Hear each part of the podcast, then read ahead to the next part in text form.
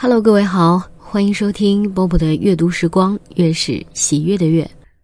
昨天啊，咱们听了季羡林老先生关于爱情的观点，那么今天我们来听听林语堂所写的《别使爱情变桎梏》。爱情是虚无缥缈的，但却是感人至深的。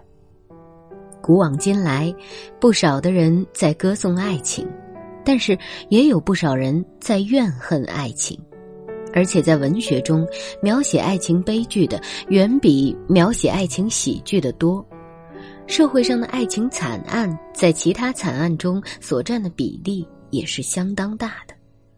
婚前的男女在谈爱的时期固然会觉得甜蜜，可是婚后的夫妻能够感情十分融洽的却是不多的，小之时时闹别扭。大之由冷战变为热战，弄得感情破裂，这是什么原因呢？其中的原因是很复杂和微妙的。在多数情形之下，一双男女如果在爱情上没有什么芥蒂，亦或争吵也只是暂时性的，便不会有过于严重的后果发生。这对于婚前在恋爱时期的男女固然如此。对于婚后的夫妇也同样适用。当然，这里所指的在爱情上没有芥蒂，除开当事人之外，还包括第三者的关系。如果一男一女相爱，没有第三者插手，既或彼此有什么困难，也终于可以克服；亦或一时不能克服，也可以忍耐一个时期。例如一对男女。经济情况都不理想，甚至于很贫穷，但只要情况简单，没有第三者拖累，那么他们之间的相爱仍然是可以顺利发展的，只不过结合的时间可能拖延一个时期而已。如果他们除开有经济上的困难以外，还有与其他人的微妙的关系，甚至于纠纷。则爱情的发展不但会一波三折，而且会发生令人难以想象的恶果。夫妻之间的情况也是如此。如果平时的争吵只是意气用事，并无其他，那么偶尔的争吵不是坏事，反而有助于彼此的了解。但是，假若夫妻之间的爱情有第三者插手，彼此误会很深。那么，既或平时不争吵，相处在一起也是貌合神离；一旦遇到点火时，可能大吵特吵，使情感走向破裂，使爱情发生变化的一个普通的原因，也是一个重要的原因，就是当事人对于爱情有错误的观念。例如，一个已婚的男子看见一个比自己的太太还美丽的女子时，便想入非非。感到自己的太太年纪已逐渐老了，没有过去年轻时那样具有吸引力了，他便产生外求的心理，要在外拈花惹草，使原本幸福的家庭变得风风雨雨、愁云怪雾笼罩一切。事实上，这个已婚的男子自己的年岁已不小了，只是自己贪色。在外滥用爱情，把原来融洽的夫妻感情破坏了，使原本圆满的家庭变成四分五裂了。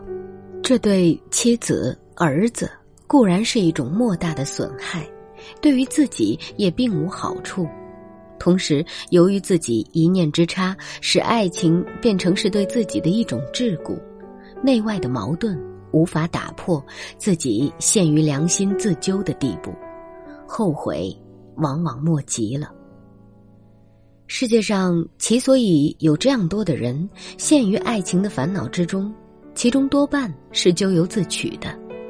对于未婚的人来说，他们到了相当年龄，渴望与异性交往，那是正常的。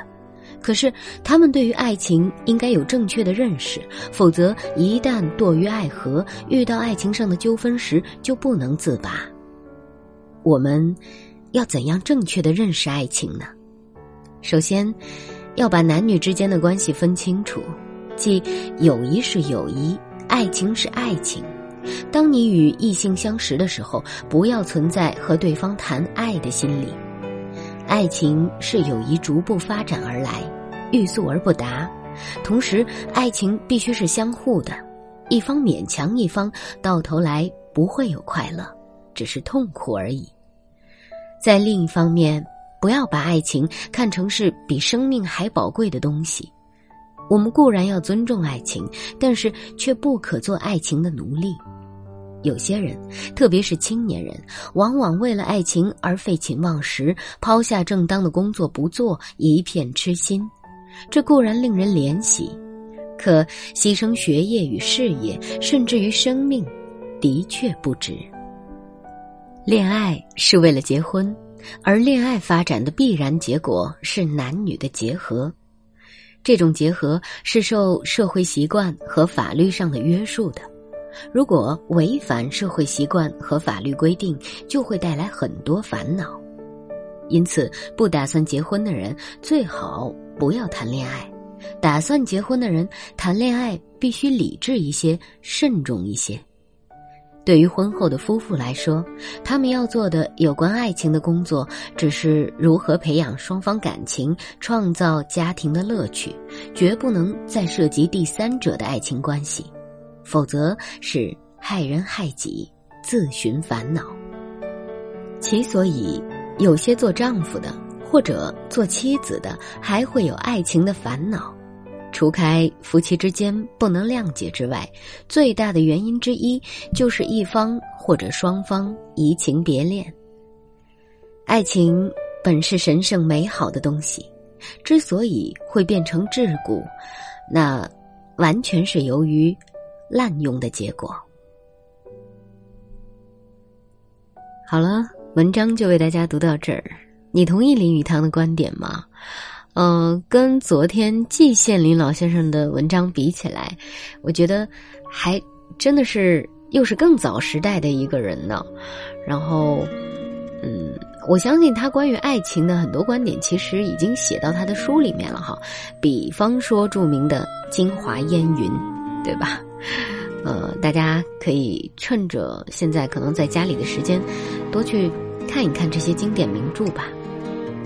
今晚就是这样，我是波波，我在厦门，在林语堂先生也生活过的厦门，跟各位说晚安喽。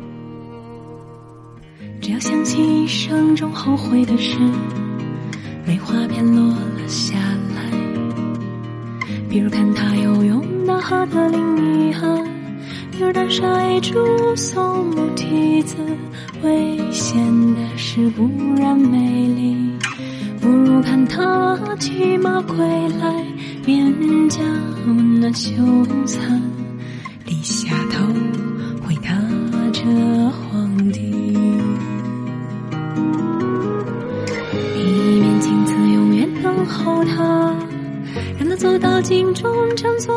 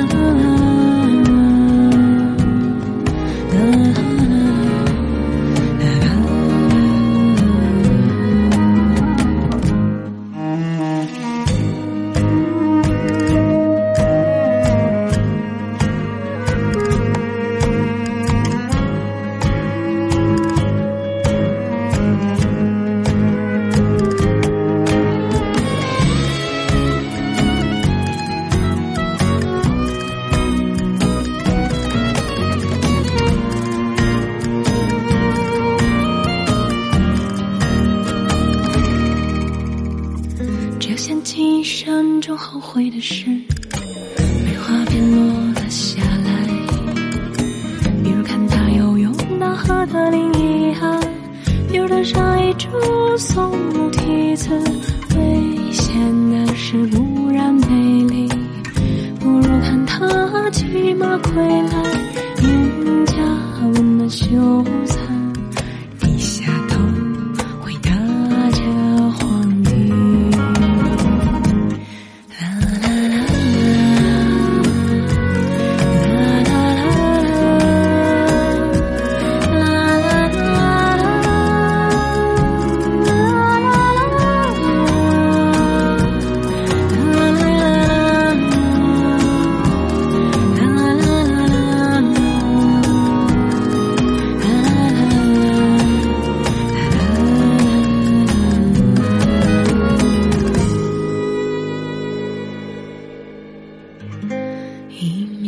次永远等候他，让他坐到青春乘坐的地方，望着窗外。